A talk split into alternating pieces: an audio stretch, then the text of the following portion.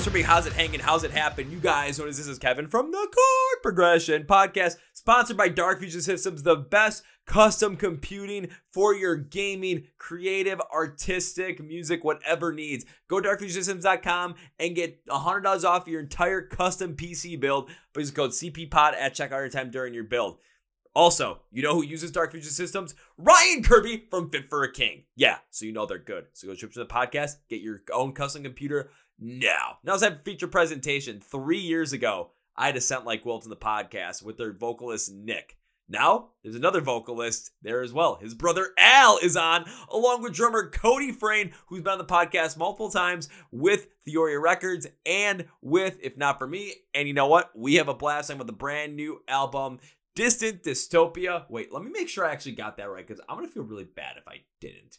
It is Distant Dystopia, huzzah! Coming out on February 23rd. Go check it out, and we dive deep in the album and how creative this band really, really is and why creativity is so important. Are you guys ready? Let's go! Yeah.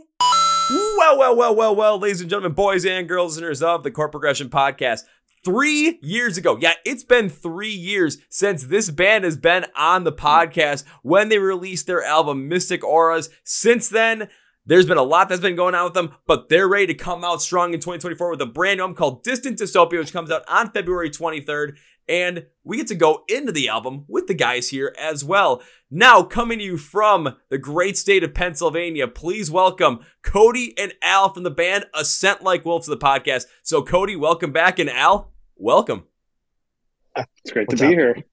It's great to have you guys here. I'm just going to jump into it right away because that's what I feel like right now. Since the last time I talked with anybody from since the band, you know, when I talked with Nick back in 2021, since then up till now, of course, the new album coming out, but when it comes to the band, give us the full on update. What's happened with the band over the past three years? Because I know there's probably a huge amount that you could really talk about, but I want to hear that like superhero origin story from Mystic Auras all the way to Distant Dystopia. Al, you want to take this one? yeah, I can. I mean, I don't know, man. There's not really like that crazy of a story. I think, um, honestly, we we recorded Auras um, towards the tail end of 2019, and then we went on a three week tour to close out the year right before Christmas time. I remember, and um, I feel like that was one of the most difficult periods in our band's history, to be honest with you. And um, no no less than that or right afterwards um, the pandemic happened. And since then i think you know it's changed a lot of perspective with everybody individually within the band. And um, i think just like physically and mentally too and everybody has sort of forged different paths and we've all acquired new jobs since then too. And uh, i think we've just had like a more like like a, a broader outlook on life in general. So, um, yeah, we've been preparing a lot, writing a lot of music, and we we started recording this album fairly quickly after Mystic Auras. I think we made Sunscape and Familiar Beings back in 2021, and we were going to release them as singles, but we held out um, to make a full length record. I mean, me personally, I felt that we sort of undelivered on the last record in terms of the amount of songs, just because two of them were like short instrumentals. So we only really delivered eight tracks. Uh, so it, has been nice to kind of like regroup, regroup collectively as a band and release like a proper full length record with 12 like actual songs, you know? See, I can understand that, especially coming from Mystic Auras. I do remember even with that, it's you had like 10 tracks on there, two of them were more instrumentals. So you had only eight really on there that were full fledged tracks people could really sink their teeth into. Of course, there's a couple of tracks on there I still go back to to this very day because I think they're just absolutely fantastic.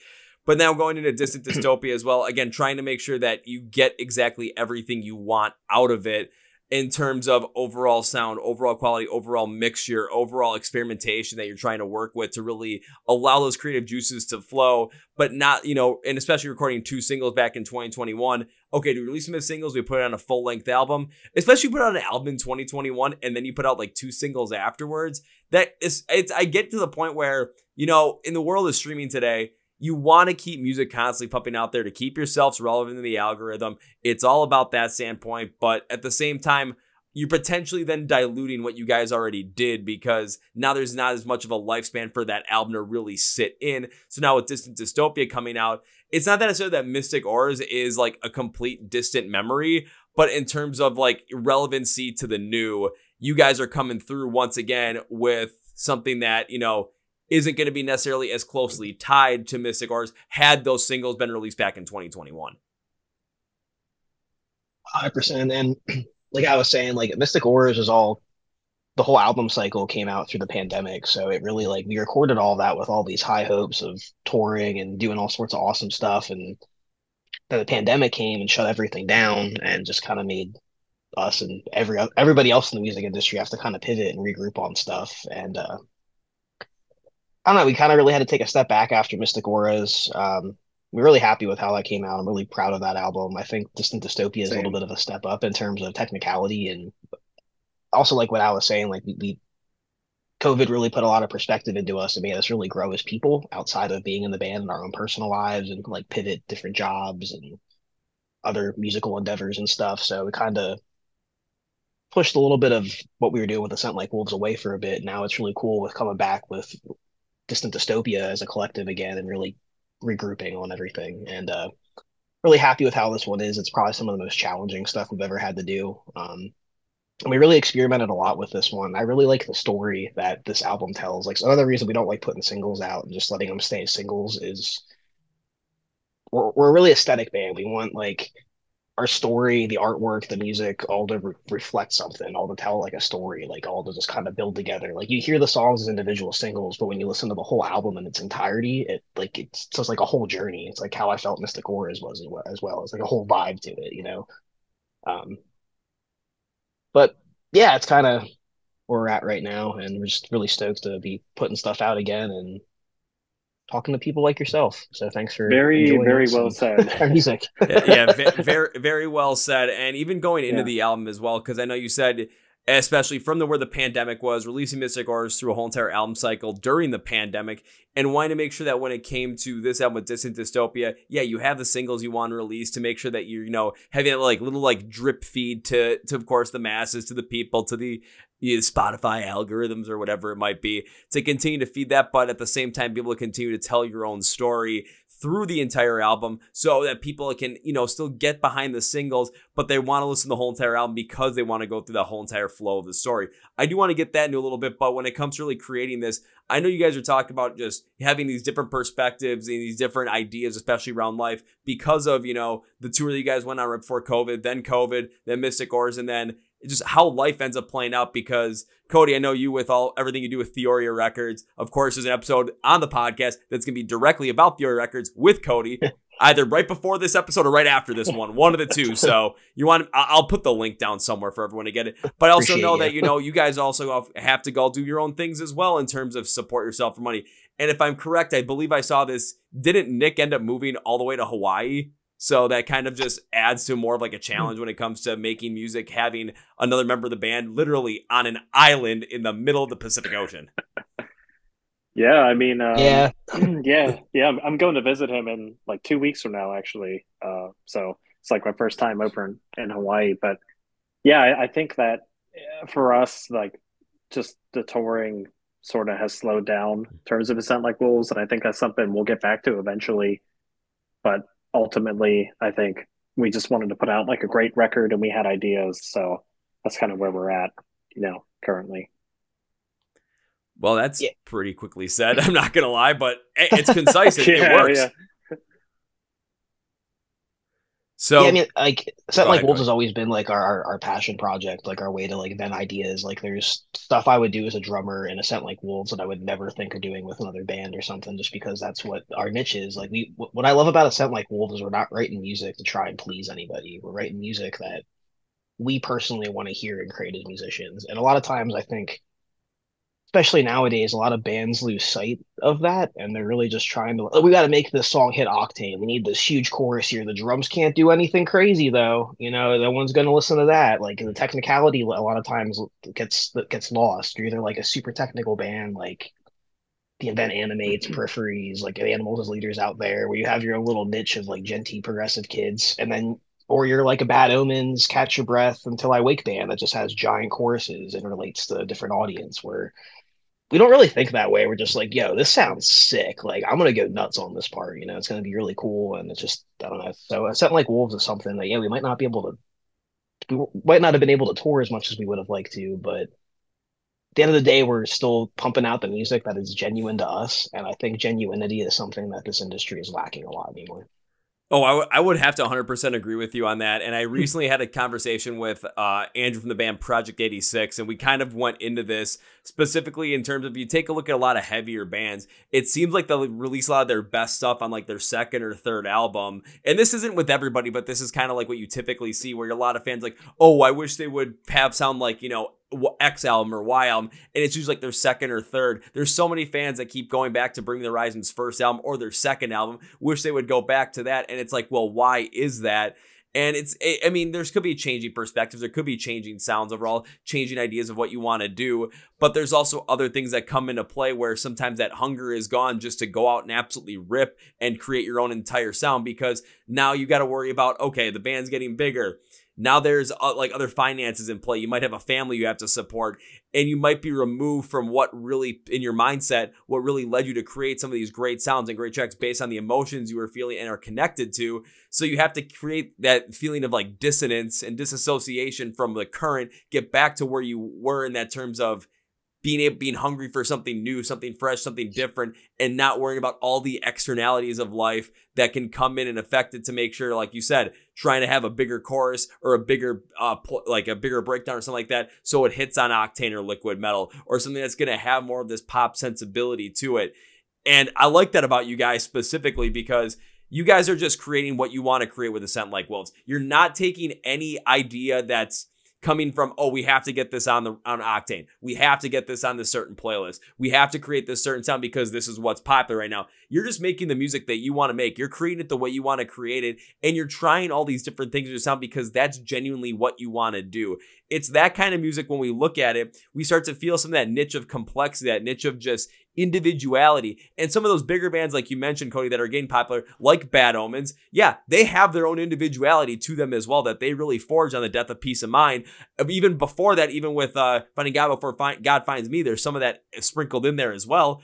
But from what you guys are doing, it has that speak to the feel of this is has this grander feel to it that you guys are creating your own entire thing and you're doing it genuinely because this is the music you want to hear. This is how you want to have it sound and you want to challenge yourselves to do things that you think that you want to do and not just do things because they're going to be popular. Not do things because they're going to get an octane. Not do things because we might we might make more money off of this because it has a specific sound that is popular at this moment. Exactly. You hit the nail on the head. no, yeah, I think like I guess to elaborate um, what what Cody was sort of saying, like A Scent Like Wolves has always really been our passion project, and you know we've had our run-ins with being on record labels and you know like going through our finances and making things work in that regard, but ultimately we just want to do whatever makes us happy and whatever we want to put out and largely on the grand scheme of things. It just kind of all ties into the artwork and the aesthetic and like the image of the album, the story, and that's really what we care about. And even if we couldn't tour off of this album right now, what we cared about the most was just releasing the music and letting people digest it. And um, you know, we don't want it to be another four years before we put out an album just because Nick moved away. And um, Nick actually recorded all of his vocals before he did move away, so it was convenient. but um, yeah, I don't know. I mean, we get to do whatever we want to on Cody's label with the album as far as like timeline and planning and stuff. And it's been really great to work with him and Chris on it. So I- am just curious to see what people's reaction will be on the uh, grand scheme of things when the album fully drops next month. So it kind of helped, especially when it comes to the label side of things, that, you know, one of the guys that runs the label that you're on is the drummer of your band. So when it comes to timelines and everything. Yeah, I'm not an asshole label guy, so. but nah, it's he's just Cody, good guy Cody, and I have to get a T-shirt says "Good guy Cody" with Cody just like this. Hope, hopefully, uh, everyone thinks can, that. I try to be. Go to customink.com and whip whip one up for you. You know, it's, it's just gonna but be. It's Cody. also nice too. Oh, I was saying, it's gonna be Cody's face, just nice like, and just stick figure thumbs. Yeah. Sorry, my video has been cutting in and out, but um, I think I heard everything you guys were saying. But it's also nice too, just putting out the music through Theoria. Just be, it's like with how laid back the band is right now, in a sense, in terms of like commitments and touring and stuff. Like we're not gonna get buried in like complications with the label or debt by the label or anything. You know, it's like we it's like we can completely do what we want on our terms, which is a kind of really nice thing remember- to have. when we were on We Are Triumphant, and we just so so for a little backstory, I guess we were talking to Victory Records first, and then uh, We Are Triumphant ended up picking up the band, and we we we had like some sort of pseudo contract with um, the Artery Foundation management, and one of their decisions, which was like a shitty label management decision back then, was to split our Frigid Future album into two EPs, and the, the band definitely didn't want to do that because it just completely fucked up the entire aesthetic Against what we aesthetic of the album. Yeah, so that's like a you know a, nothing we would have to worry about this time, and I remember we felt pretty bummed out about that because um you know we had to pick like a s- different set of artwork for it, and uh, I guess ultimately the band sort of just stood stood our ground on releasing the album as a full length, but due to that we had to cut some songs off of the album to put onto an EP so we could promote it um, overseas. But that's like another story. So yeah, working just with our own label has been great. Yeah, we also had a manager around that time that gave us all this crazy advice and all these high hopes that we'd get on this huge label. And then they started negotiating us off of a deal with a record label that we were on just to completely just quit the industry entirely and never talk to us again in the middle of the negotiation. Mm, so yeah, mm, the industry's rough out there sometimes. yeah. Now that seems a little bit wild. You got a guy trying to negotiate a contract for you, and all of a sudden, midway through, nah, I'm I'm just done with this. Not not done with it, just Well, done with and then- music entirely. yeah, and then left us hanging on the label that we were on on those bad terms. Then Yeah, yeah. you know, Now so it was throw, just kind of like, hey, DIY touring on top of that too. yeah, and it was just, it, it- I mean, you, you know, you live and you learn. There's not really like a rule book on how to do these things, and like what works for one band's not gonna work for all. Everything's so variable, you know. Um, and you just have to rely on people telling you they're gonna do the things that they say you're they're going to do, and a lot of times that doesn't happen. Awful. Yeah. Yeah, And that's not even just like a music industry problem, which has been for quite some time, but that's just a worldwide problem now where there's a lot of times Oh, you can't trust what people are going to say. You can't trust them for their word anymore if they're going to make a commitment because how many times do people make commitments like, oh yeah, I'm going to do this. And then like the day beforehand, it's, oh no, I can't do this anymore. And it's because simply they just aren't into it. Like, I just don't feel like it, man. That's it. Like, come on, dude. I do that with plans all the time in my social life. I'll make plans like two weeks, and I'll like come home from work and be like, "Man, why did past Cody make this plan? I don't want to do this. I want to sit in bed." you know, just life. Yeah, just, just life and the way it happens. But now jumping back to Distant Dystopia. So when it came, because Oh, you guys are talking about, yeah, Al's already, he's like, oh yeah. Well, this one might just go directly to Al too then, because when it comes to the overall, just as you said, you want to create an album that has this whole entire complete flow to it from one song to next, where you can feel this whole story kind of go through and get the fullness of it from beginning to end, rather than having it pieced out single by single. So when it came to writing Distant Dystopia, when it came to the overall idea behind its concept. I know it's not a concept album, but when it came to the idea behind where it was going, you know, thoughtfully, what was that like? And what was the idea behind it? I mean, it, is it is a concept album.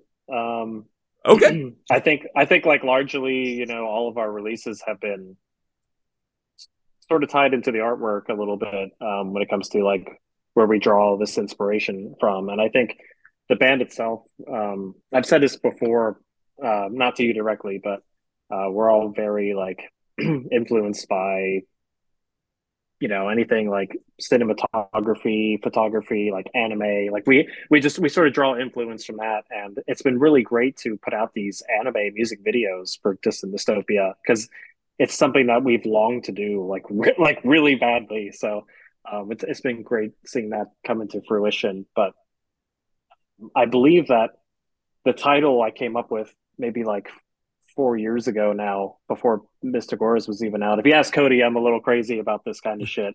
Um, like I'll I'll think of the artwork and like the title before you know the the album we're working on right now is even out. Um, so that It always starts with, with the artwork.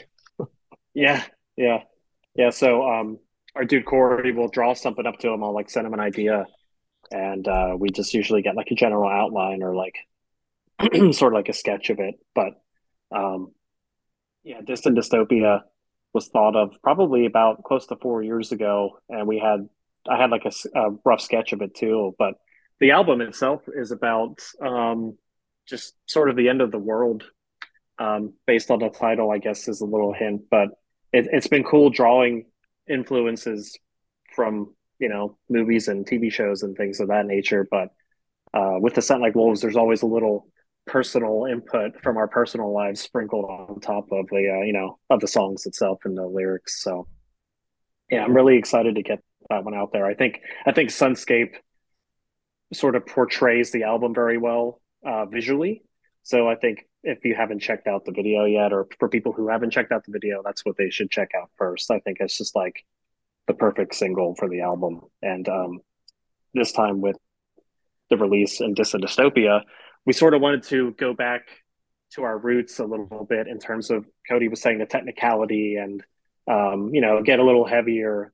And I think that's what Mystic Auras might have lacked um, at the time. And Mystic Auras is what we wanted to do for the album. Don't get me wrong, but for this album, we wanted to sort of add more electronic elements and synthy elements with our breakdowns and just I don't know, just have a little fun with it, man. Just kind of see what was out there and there was no sort of like time schedule or anything that we were pushing forward to release. So it was it was nice just being able to get together with the four of us and just make an album that we truly wanted to make. Honestly, I think you I, that's a great way to put it, honestly, just because now I'm kind of even more captivated by the album. Thinking about it as you're speaking about it, I'm thinking, okay, where's this song? All these different songs coming. I'm taking a look at my notes even while you're talking. I'm like, geez, now everything's starting to come into place and why these songs sounded the way they did. Because you're kind of talking about, yeah, you're thinking dystopia, you're kind of thinking the end of the world.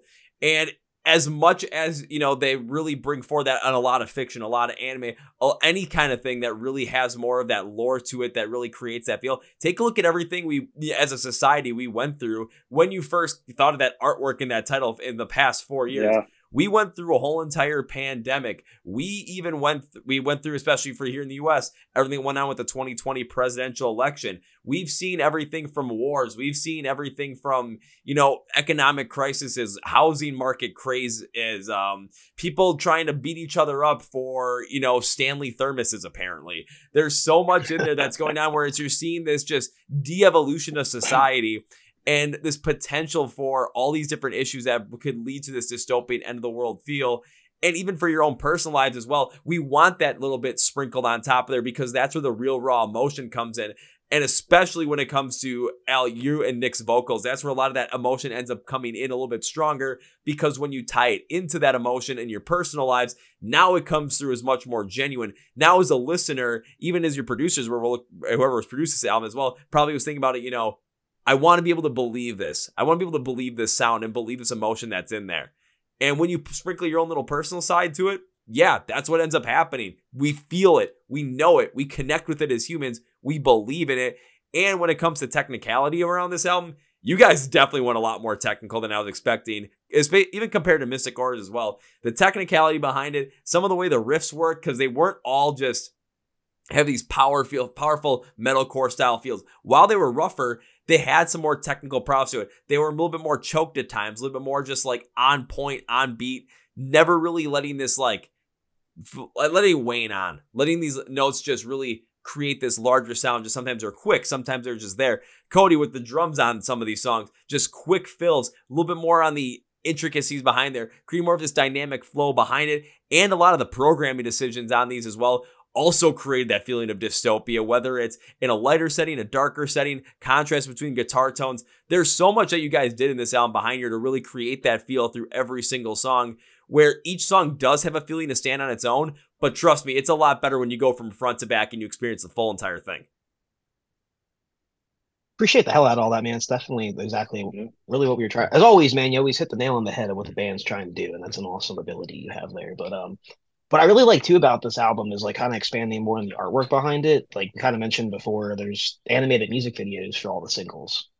And what's really cool is that, well, except for Reach of the Hell, but what's cool is it's if you if you just look at the animated music videos, it almost tells a story through the an anime. Mm-hmm. It, it's it's really sick. Like it starts with Sunscape mm-hmm. showing like the all hell breaking loose and humanity falling apart. Then you go into Spellcaster, you start to see a little bit more salvation, and you get into Inter- Interstellar, which you're going to see on Thursday, and it's just nuts. And I think just like even if you just were to put all those together and watch them as like an episode of an anime, you would.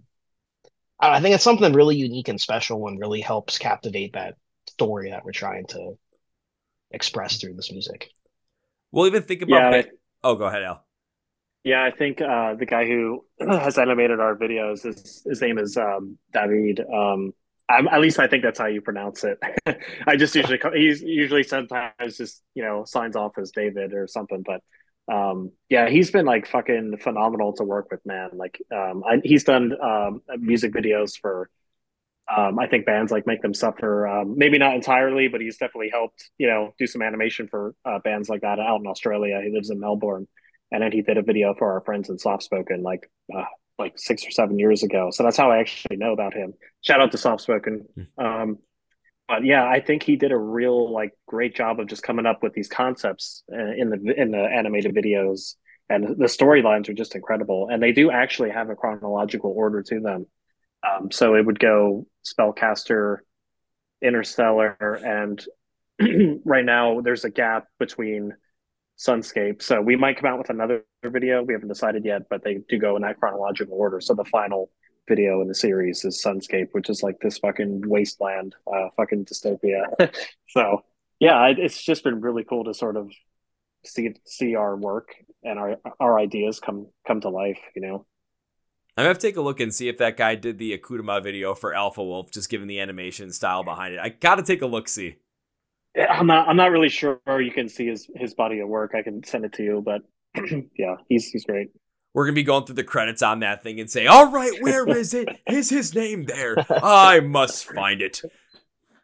But even when I think about just having, you know, different types of music videos, and even though we talked about a little bit earlier where it's just, you know, attention spans at times, we talked about before we even recorded this, attention spans, people attention spans aren't necessarily as as large as they once were, thanks to, you know, you know, social media, TikTok, freaking TikTok. But when you have videos that have sort of this story built in between them, have this lore where you can kind of go from one spot to the next and take a whole entire another perspective on the album itself, if it is done in a way that has this sort of different cap, you know, attention capturing feel to the audience, that's where it really stands out. And of course, lately, I don't think anyone's done it better than Ice Nine Kills with even the first Silver Scream and Welcome to Horrorwood as well. Of course, you have all the little tie-ins with all the different horror movies. Of course, you have a much larger budget over there, especially under Fearless. However, it's the story yeah. able to even connect to every bit of it, which keeps you intrigued to the point where when those music videos drop, you want to see not only what they do, but how does it still connect to the other one in in like from front to back.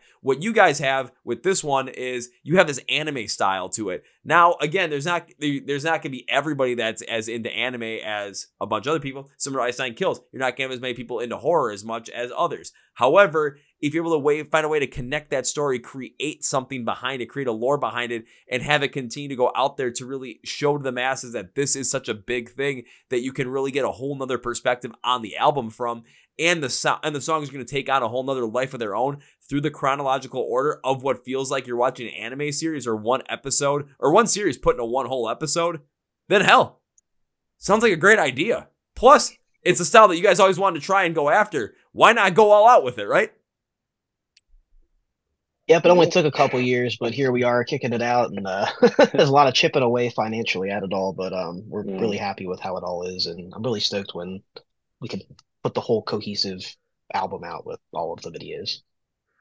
That was something I was really hoping for too, because again, you want to have that cohesion there. You want to make sure that it has that feeling that people can go through and watch these videos, get behind them, but then look forward to the next one that gets released because then it creates that fever pitch. It creates that wanting for them.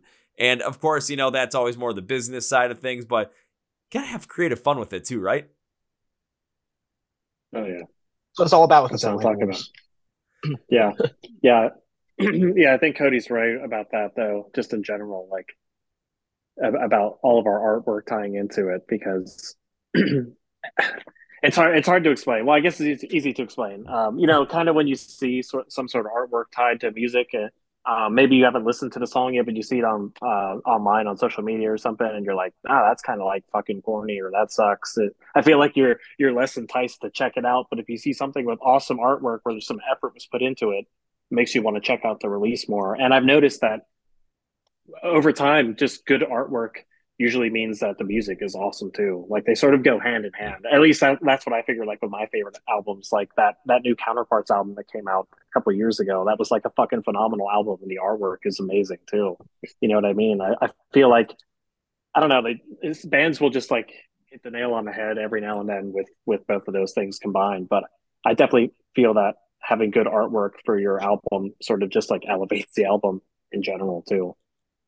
Well, when you think about it from that perspective, well, we as humans, when we look at artwork before we even listen to the album or we take just a look at that, it has this visual representation. We see all the different symbols that are there. We see the different way the the style is, the palette, the color palette is, and just these different influences and how this comes through. Whether it's in more of like an anime style, whether it's something that is more abstract, have a more of that artistic flow to it, or something that's just manic and crazy. But it creates this overall emotion in us that we can connect with, and it already gives us this perception of where this song is potentially going to go.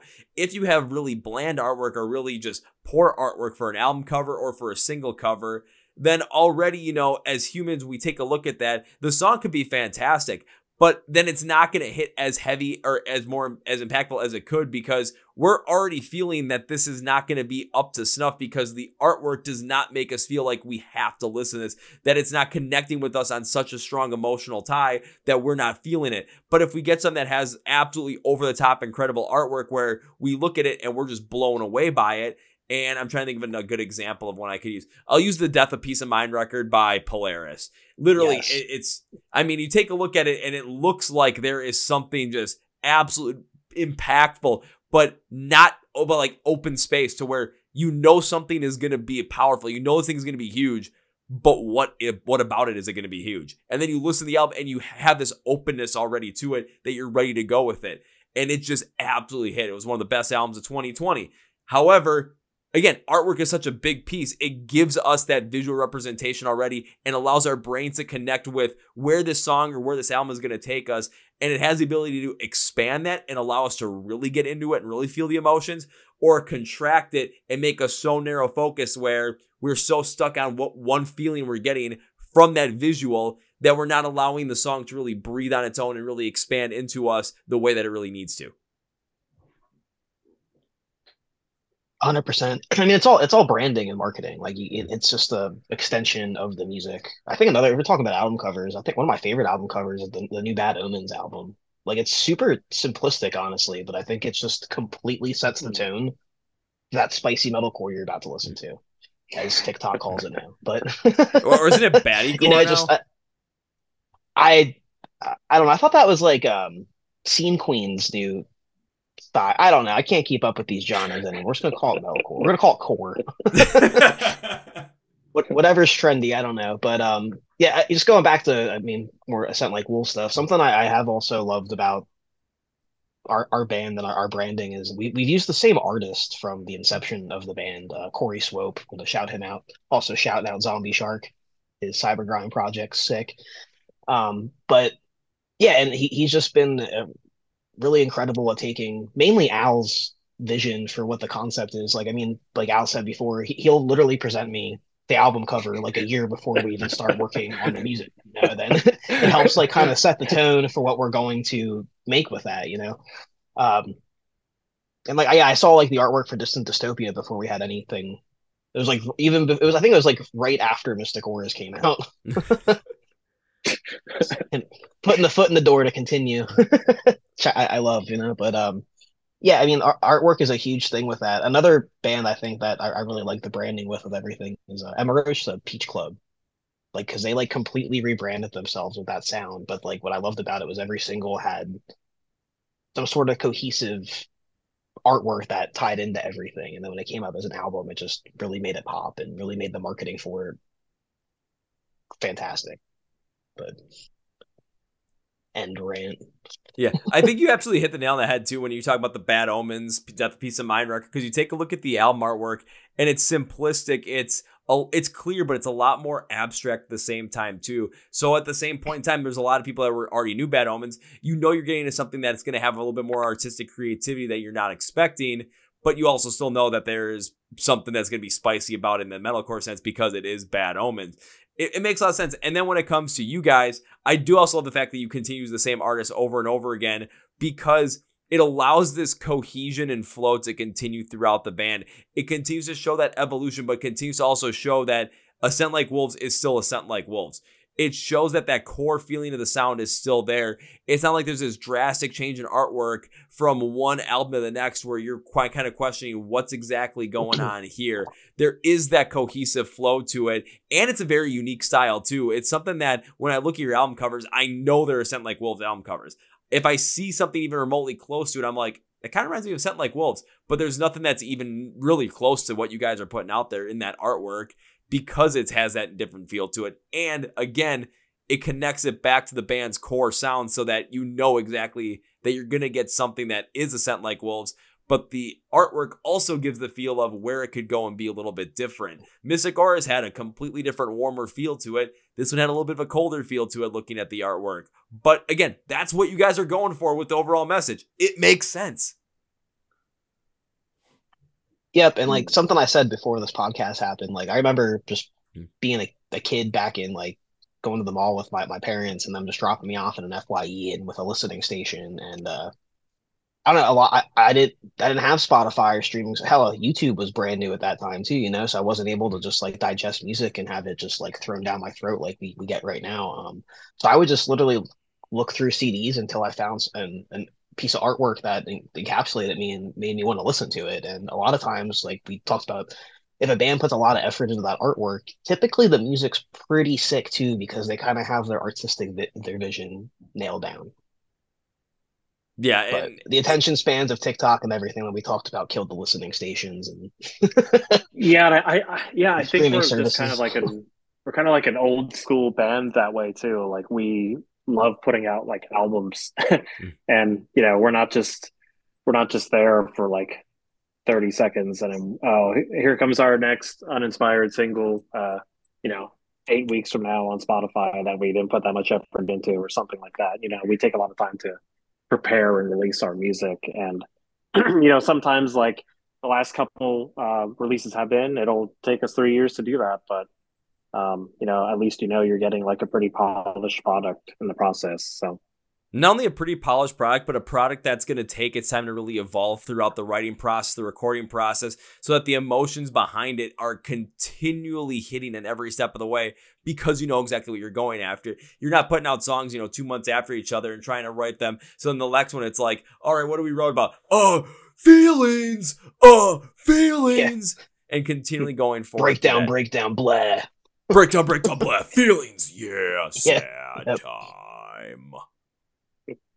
I think a lot of bands fall into that trap too, where they're just so conditioned by what the streaming service are quote unquote looking for in that like six week release period, where like they just really lose sight of what they are as a band, what they're trying to accomplish as a band, and the ultimate genuinity behind the music that they're trying to put out. Like, of just kind of going back to like our songwriting and stuff. Like, we we really just we, we're not trying to be anybody. Like, we just really want to put out something that we've really never heard before, and that at the end of the day we're, we're proud of. Like me as a drummer, I, I want to write something that if there was another band I was listening to, was like, holy shit, that drummer is ripping right now. Like that fill was nasty. Or I'm like, or like I know we're really inspired by like clean guitar parts and like old school post hardcore, like Funeral for a Friend and stuff. Mm. you know like a lot of oh, yeah. our clean parts, like a lot a lot of bands probably wouldn't do a lot a lot of the leads that we do just because it's just not what's trendy right now or what Bring Me the Horizon's doing or what architects yeah, doing dude. right now. You know, I mean, it's just it's just kind of we're just trying to do. I want to do something that like a past Cody that's sitting in Fye scrolling through CDs would be like, "Holy shit, this album looks awesome, and this is nuts." I think, and I think we're just kind of like try to do that. we're just kind of like products of our past selves. Like when we, you know, we were in that era, like mid two thousands, late two thousands, when we wanted to, you know, strongly like be in a band and like that's what just everything is what we are is what we just draw on all of our influences from really like what cody was saying like Funeral for a Friend all those sort of bands from like the mid 2000s like that and um, it's kind of cool like showcasing that in our music because people who are maybe just you know, kids who are like 17, 18, 19, like growing up now who really weren't a part of that era, like they hear that and for the first time. And I, I think that's cool that maybe they'll go back and check out some of that history. You know what I mean? Like Atreyu and uh, I don't know. Trying to think of bands off the top of my head right now, but well, 30 well, Seconds to Mars, yeah. yeah. Well, I was gonna say when it came to the, when I was say when it came to especially some of those clean lead-ins for me, just how powerful some of those clean vocals came out because of it, compared to you know what's popular today. For me, I mean, I literally wore this shirt specifically for this. I wore an older "We Came as Roman" shirt because it reminded nice. me a lot of like the Kyle Pavone era "We Came as Romans," where those cleans came in with such a contrast between what the uncleans were doing, but it's just so much more of a powerful hit and how it worked along with a lot of the guitar tones as well through this. That was a huge, huge, huge piece on this album where I'm not hearing a lot of that anymore because it's not as popular. It's just not what is it's not what it's hitting people right now, but it, it still comes through with such a heavy piece that emotionally you want to hear that you don't want to get rid of it and if that's what you guys want to do if that's what you know old cody and old al wanted to hear when they were flipping through records at listening stations just trying to figure out what's going on and they see artwork and they just hear the song and it just absolutely hits if you want to create something that's that moment absolutely because that's when music is music when you're creating what you want to create. If you're just constantly trying to please the algorithms and you're constantly trying to just pump out music over and over and over again if that's what you want to do go for it but that also kind of leads back more to the music business and the business side of it less than the creativity side of it. But if your creative process is say you you know you write, re- release a song and then a month later you come up with something that's absolutely fantastic you want to release it the next month yeah that works fine go for it. That's that's what that's there for. That's one of the beauties of mm. streaming because you're not beholden to you know this specific release schedule. But at the same time the faults in it where if you want to constantly keep that up then creativity may very well suffer due to the fact that you don't have a lot of time to let those emotions and the sound fully flesh out. Yeah, hundred percent. Um, you'll hear me rant a lot about the industry stuff and my my philosophy on all that and the the Theoria uh, podcast one, but um, yeah, I mean, it, you have to have you have to have a happy medium with it. Like, not saying like what we do is hundred percent because I mean, we, we taking too long is also a big downfall about a lot of mm-hmm. where we are as a band. You know, I mean, it's just but there's a lot of variables that led to all mm-hmm. that because you also have to think you, you're you're not just one person. You're a, a band of four to five other adults. You know, so you have to kind of coordinate with what's realistic with everybody. You know, and where everybody else is at at their time of life and. I don't know. I'm the, the genuinity piece I just absolutely love about a scent like Wolves though. Um, it would be nice to release music faster, but I mean, here we are with all of it, and I'm really proud of everything that we've we've put out so far. But there's definitely nothing wrong with the bands that do put stuff out every six weeks or so. They just as long as they have what they care about behind it, that's all that really mm-hmm. matters to me. Mm-hmm, absolutely, I have to agree with you there. And even on this album too, with Distant Dystopia, I know you guys have a couple of features on there. You had I got it. If I'm gonna forget his name, I don't want to butcher it. Um, Marcus Vik from Invent Animate. You guys also did one with Zombie Shark as well. The one that I was looking forward to the most when I saw it on the list was the last song, Escape Hatch, because it featured Sailing Before the Wind. I was like, there's gotta be something good here because ever since I had Nick on the podcast back in 2021, he brought up Sailing Before the Wind. I'm like, I got to find a way to bring these guys in the podcast. It hasn't happened yet, but I'm still adamant about it. that band's nuts. Yeah, we could, we could try to help you out. We we love those guys. We uh, toured Japan with them twice, and they were they're mm-hmm. just incredible dudes. And honestly, I remember the first time we went over to Japan and played with them. We watched them play the first night, and we're just like, "What the hell are we doing over here?" Like, I've never seen a band that good live no click tracks, no samples, just straight up, just fucking crushing it. And just the choreography behind me, you've seen their videos, I'm sure, on mm-hmm. Facebook and Instagram, TikTok. They're they're just nuts. Like they're just like a whole different breed over there. And we were really humbled. It made us a hundred percent step up as a band. And yeah, those tours really, I think, defined us as um, a band. And like, I, I mean, I for me personally, that completely made me level up as a musician just by how challenging all that stuff was. But hopefully we can go back there again. Yeah, yeah, I hope so. It'd be cool. Yeah, Sailing Before the Winds, um, just like on another level. I remember we played.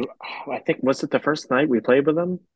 I can't, I can't, I can't fucking remember. But we played with them in uh, Nagoya, Japan, and uh, I think it was at this venue called Rad Seven, and it was really really cool venue. And I, I remember our merch table was sort of near uh, the crowd in general, and it was sort of near the pit. And I was standing there with our uh, driver Tatsu and Nick and Corey.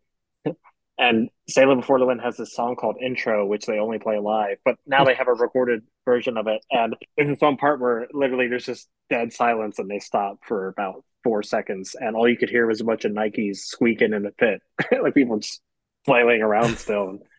Um, I remember after we heard that, we were just like, "Wow!" Like we really have to step up our shit. yeah, and again, no click tracks or samples or anything. Which, like, I don't care what bands tell you, like, pretty much like ninety five percent of metalcore bands use click tracks and samples anymore. And just to like see a band that tight with that much open space was like nuts. There'd be like a whole me- like measure or two where there'd be like open space where they're just like you can hear them counting with their feet, and then it just comes back in. And the whole time their choreography is they're they're not like moving or anything. They're just dead silent, dead just stoic. You know, um, it was really humbling. We were just like, damn, we need to step the fuck up, or we're gonna have a hard time out here. as, as but we did. I mean, that's what this is all about, you know. Yeah, uh, we have uh, Ryoichi on that one, and he's uh he's he's a sick vocalist. It just adds a really cool element to the song. It's uh, that's it's cool to have it be the final song in the album too. Yeah. Oh god, it was the song I was looking forward to the most when I just initially looked at the track list because it had "Sailing Before the Wind" behind in it, and my thought was, when it comes to vocalist, how is he going to come in? How is he going to add his flair to it? But also, it what it, it's not just the vocals; it's it featuring "Sailing Before the Wind." So I'm like, there's got to be a whole band feeling involved. This how is A Scent Like Wolf style and how is Sailing Before the Wind style going to clash? And I remember listening to it right from the opening, pounding metalcore, a little bit of that like Japanese influence style programming over the top of it. And I even wrote down this is the song I was most excited for because it features Sailing Before the Wind. And the opening is exactly what I hoped for in this whole entire track. Like literally, yeah, I, in the yeah. first like five seconds, I'm already sold on this track because of that. And it kept going through. It had this consistent, tighter feel to it from, from the instrumentation. But even having some of those Japanese instrumentals come into it to mix your style with Sailing Before the Wind's Japanese metalcore style, it all flowed together so cohesively to the point where by the time it got over, I was thought about this. I'm like, you know what? This is the perfect song to have at the end of this album because it's the song that makes this song, this album end on such a fantastic note where you just want to go back and listen to it again. But not just listen to that song again. You want to listen to the whole entire thing because you want to get to that moment where this song hits and you're fully in the mindset of emotion prepared to go and listen to it and feel its impact. Like that was such a strong move to have. And also with its uniqueness, combining what you guys have, what Sailing Before the Wind has, put it together. It was the perfect matchup for you guys to hit on. And yeah, you hit on it. Like, damn. Appreciate that. It was really cool to have um some of the features we had on this one, just the just like the homies. Like we had we it was so awesome to get Zombie Shark in this because again, Zombie Shark is Corey Swope who does all of our artwork, so he's basically an extension of the band as far as I'm concerned. Been there from the beginning, you know. So it's really cool to have his feature, and also talking about styles, it incorporated his like glitchy cyber grind feel to it, and his vocals and his feature in there. I thought that was really cool. Reach into Hell is just uh, that's probably the most wild A Scent Like Wolf song I think that has ever come out. It's just absolute chaos, and it's to me, it's I, I love that it's in the spot it is in the album because it just kind of like in my depiction of it is when it in the story, the lore of this, everything is just kind of hopeless and like falling to sh- the shit. And that's it's almost just like like the song is if you listen to it you're like waiting for it to fall apart you know? It's like almost just completely unhinged. And like I was really cool as a musician just trying to like write a song like that where like that's why like a lot of the drumming is just like really short quick fills mm-hmm. where they might not be and like like outlining the guitar part with the drums and stuff it just makes it have this kind of just unstable feeling to it which while still being on time but i don't know just music nerd rant artistic thing there. I just think it's like it was really cool having some of these features here try to tell the story that we're trying to represent with Distant Dystopia. It definitely added a lot to it, not gonna lie. And it, it, I'll even put it this way before kind of really wrapping this one up with my last my two last questions for you. As great as the songs that had the features on them, for me, that was none of those even reached the height of what I thought was the best song overall on the album. Oh, what, yeah? what what do you think is the best one? I thought it was Artificial Love. That song, okay. I don't know wh- what happened. I was listening, I'm like, what what's going on here? Like this hit, like at the, like for some of the verses, hit in the similar style, like kind of building up. I felt like sometimes Silent Planet, sometimes Devil Wears Prada, and a connection back to Telephone from Mystic Auras. Like that song I Mm. absolutely love too. So I'm like, okay, now I'm feeling this all come in here. Then the chorus, it felt like, you know, we're going back to the like 2009, 2010, 2011 feel of metalcore, but having those hot, those impactful cleans over there, really reminding me a lot of, again, more of earlier We Car with Kyle Pavone just pounding vocally over the top of it. It brought back that emotion again, but with so much combining, I'm like, why is this making me feel so just like in into this song? And a lot of it reverts back to how I felt listening to Telephone by you guys. And it just it brought back all the emotion right back in here and feeling I'm like, this is I thought Telephone was my favorite song by you guys. I'm like, this honestly is my favorite song by you guys right there. Holy fuck. And ending the song with isolated vocals. What a freaking move. What a move. appreciate that. My God. That's the emotional hit. idea. That was the emotional stuff hit like the that. song needed to close out on, and you absolutely took it. I, uh, thank you, man. I we really appreciate all the kind words, by the way. Um, just like super proud of everything, and um, not just like vocally, but instrumentally. Like Jeff and Cody went fucking ape shit on this album, and um, that was like the creative decision we made. You know, in general, what we wanted to do, and um, yeah, I think we sort of. I don't know. I, I feel like like low key, this is probably the Like Wolves record. I know I've always wanted to make um, in terms of just like the four of us getting together and just artistically doing whatever the hell we wanted to. And um, yeah, we've never actually ended a song with vocals before like that. And um, I, I've, you know, there's like some bands that I listen to where I think I might have heard uh, a song over that time period of us writing this, and I'm like, why the fuck haven't we done that yet? And um, I, one of the most popular songs that I know of that does that is Blink Feeling This, and I think that's one of the reasons why me and Nick chose to do that. So um, yeah, it, it's it's strange with writing like the vocals sometimes for this band because we sort of have to you know collaborate on parts, and I think Artificial Love was actually a song that I sort of handed off to Nick, and I was like, okay, you you take the control of this one because I don't really have anything for it. So um, he largely wrote the melodies on that, and I was screaming on the songs. So I think typically with the Scent Like Wolves, I've been doing the clean vocals and the choruses, that he was been taking the reins with like the screaming with the verses. So uh, Distant Dystopia has been pretty cool to sort of like flip flop in that regard, where I come in and do most of the screaming for the record, and Nick does most of the clean singing for the choruses. And um, yeah, I don't know. Artificial Love was just I don't know. It just really hits. I guess that's how how to describe it. I think you know that song just sort of goes all in, and ending with vocals was just kind of like phenomenal. Just because we really haven't done that as a band yet. Man, it it, it it was the perfect move. Holy shit. That's all I'm gonna say about it. Perfect move. Holy shit. Appreciate that. The focus track of the album, so hopefully the the streaming gods will think the same thing that you do. Hopefully. Well, Yeah. we're just gonna just go like this as streaming gods. All right. Playlist curating gods. All right. Uh, you know what? I got I got two big questions for you guys. Ready for the first one? Yeah, go for Yes. it, man. Will A Scent Like Wolves be playing live in 2024? Because I want to see you guys play live. man. we would love that. that- Mm. That's a tricky. It's a it's a loaded question. Um, I'm gonna say yes because I don't just knowing how I am with things and how Al is and how much drive we both have and determined we are with things, just with especially our, our art and something we hold so dearly and are proud of.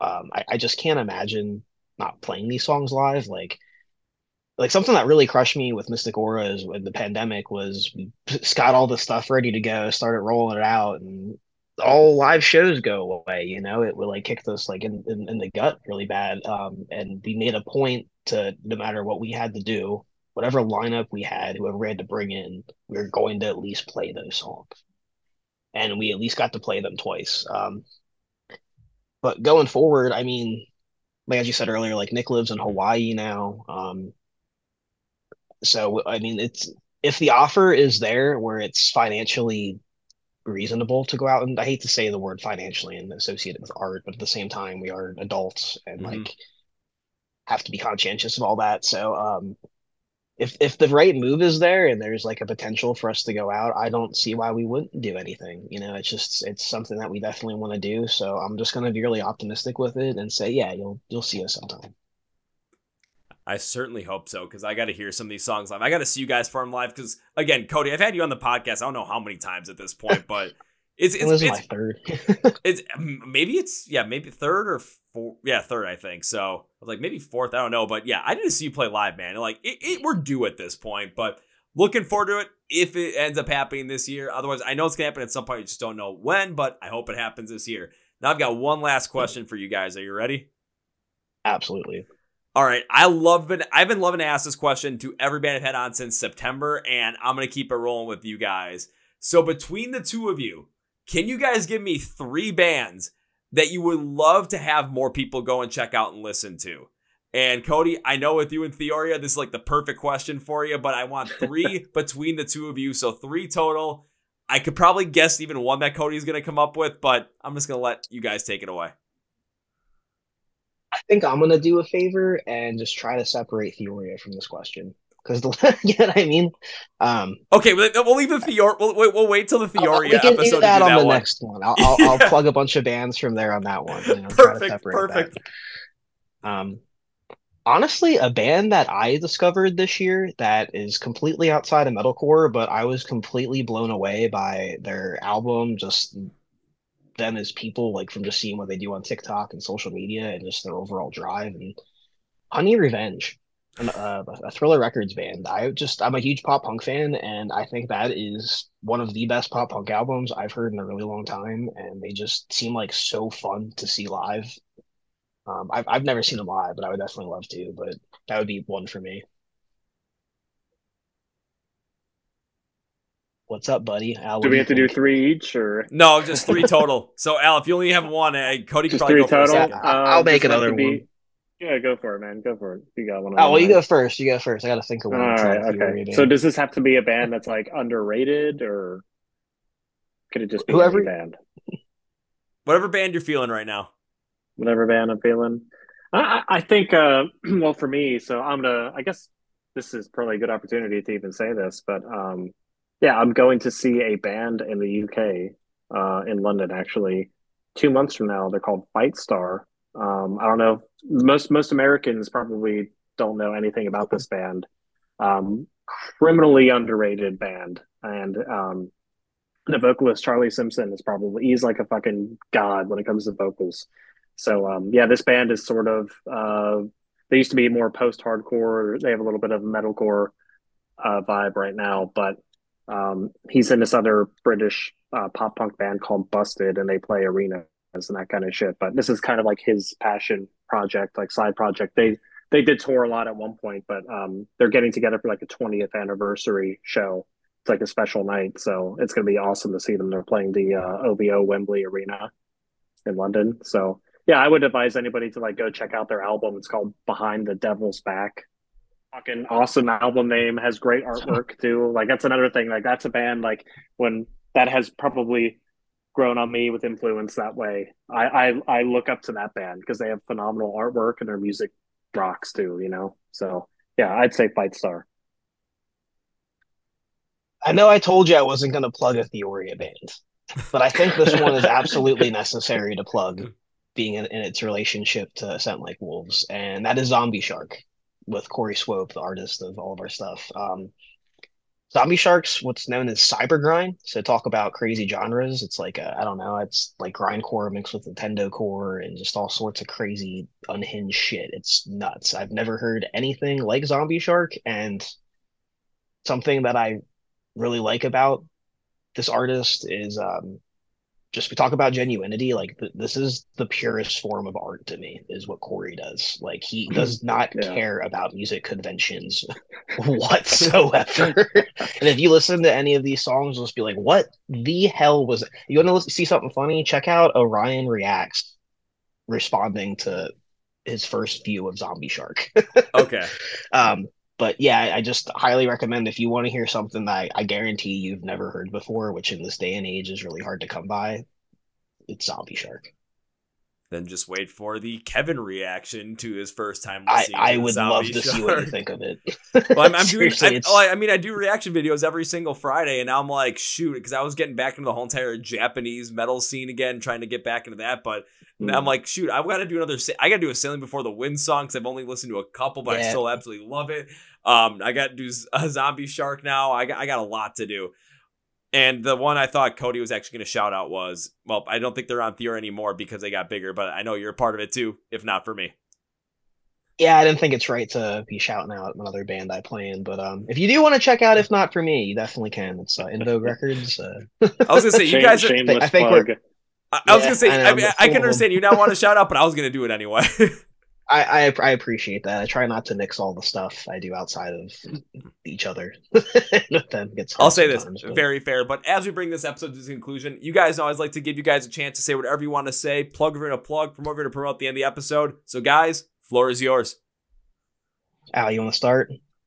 Yeah, let's go. All right, yeah, I would um, ask everybody to check out our new album next month. It's called Distant Dystopia. We worked really fucking hard on it, and I think that um, there's there's there's a slice of pie for everybody and the art, you know, itself. Uh, whether that's the artwork or the music, I think that there's a little piece to enjoy of it. So um, yeah, check it out. It's gonna be everywhere. Spotify, Apple Music. We do have physical copies online on the Theoria store. So if you want to get a limited vinyl, now's a good time to do it.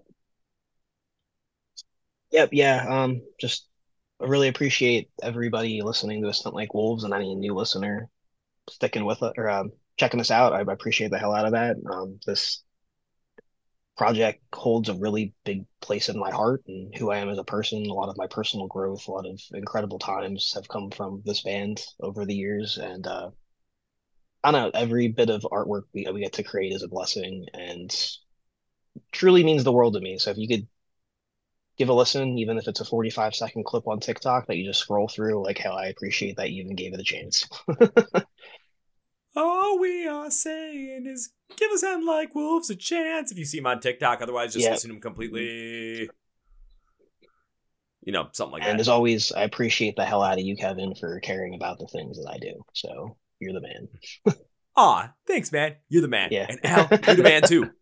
But now it's time for this Thanks podcast for with three specific that's fine. things. First things first, when it comes to A Scent Like Wolves, when it comes to Distant Dystopia, you're going to want to find it and listen to it and stream it and buy physical copies and follow along the band with everything, especially when the album comes out on February 23rd. So the best way to do that is to let me act as Google for you. Go to to the podcast where it says find A Scent Like Wolves online. Links and labels for everything from social media to stay in touch with the band, from YouTube to watch all those crazy music videos, the anime style, where you can find them online, where you can get some merch and get those physical copies, and where you can stream the whole entire album and the rest of their music down in the description below just for you. Now it's time for number two. You guys, I asked you if I, you know, you guys are playing live in 2024 because I want to see you guys play live so I can make good on the promise I like to make to every single band as a way to say thank you for being on the podcast and I wish we can support you in the future. Cody, you know probably where this is going, but this is continued. When I get to you perform live for the first time, I'm going to go all Liam Neeson and Taken on your asses. I will look for you. I will pursue you. I will find you. I will say hi, and first round's on me. Look forward to it. Hell yeah, man. Cody, I think you're on like three rounds at this point, though. So Yeah, you're might- just gonna have to get me trashed at this point. not a problem. Now, number three, Alright. as we bring this to its conclusion, I cannot end this by saying goodbye because literally, Cody, we're going to be talking in a whole nother episode with Theoria and everything around there. And Al, I want to be back in the podcast again in the future. I want to have Nick back on here as well, too. Bring all the scent like wolves. I want to make sure this happens again. Plus, I made you guys a promise. This is not goodbye. No, no, no, no, no. This is. I'll see you later. See you next Hell yeah, time. man. We'll see you later.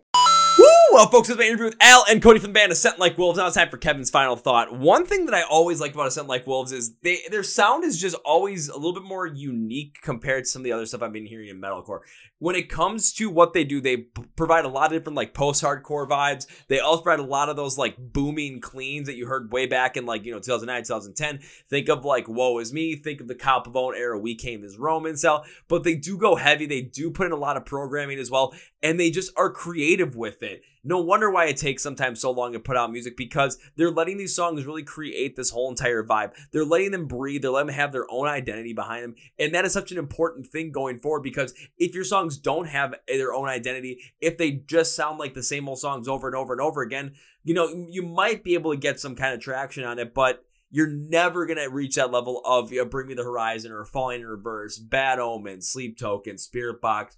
If you're not just having that artistic vision really come to light and let it fully flesh out the way you want it to. Now, again, if it flushes out in, you know, like a two weeks, yeah, fine. That's what happens. It, it, it, happens. If that's what you want to do, go for it. But if you really want to make sure that you have something that has that uniqueness to it, let the artistic and the feeling flow all the way through. Let the artwork also reflect that as well. So then it's something that you're connected to even more. You're even more proud of, and it just has this beautiful, beautiful feeling behind it. It's something that I really like about a Ascend Like Wolves. It shows in the artwork the consistency behind it. It shows in the programming on these tracks. It shows the lightness, the darks of it. It shows how it complements with these different guitar tones, different guitar patterns, whether they're tighter, whether they're a little bit more drawn out, whether more melodic, melancholic, whatever you want to call it. Whether the vocals are harsh and unclean or whether they're soaring cleans, kind of my going to go again with Kyle Pavone in terms of the overall emotion and how it connects with me whether it's just those insane drum patterns that Cody works with, whether it's the fact that that Sailing Before the Wind feature in the final song is so good and how they connect with their sound overall is so fantastic. You, you don't want to miss out on Dystopia, so make sure you go and check it out. Go subscribe to the podcast where it says Find A Scent Like Wolves Online to make sure you do not miss out on anything with them. Follow them on social media, watch your YouTube videos, and of course, get ready for Dystopia to release on February 23rd. Make sure to also find along with us on the Chord Progression Podcast. Go description below we are on Facebook, Twitter, and Instagram. Hit the subscribe button on here if you're on YouTube. New episodes of the podcast every single Tuesday and Thursday, and reactions every single Friday as well. Along with, if we're on Spotify Podcast, I heard you, hit the follow button too. All the episodes released every single Tuesday and Thursday. Hit the like button as well to help push the podcast in the algorithm. I want to thank you guys. Check out Distant Dystopia by A Scent Like Wolves. Thank you, Al. Thank you, Cody. And now that's gonna guys. Thank you for watching, listening to the Chord Progression Podcast. My name is Kevin, and you guys know I never single one of them big, healthy, and hearty. See ya!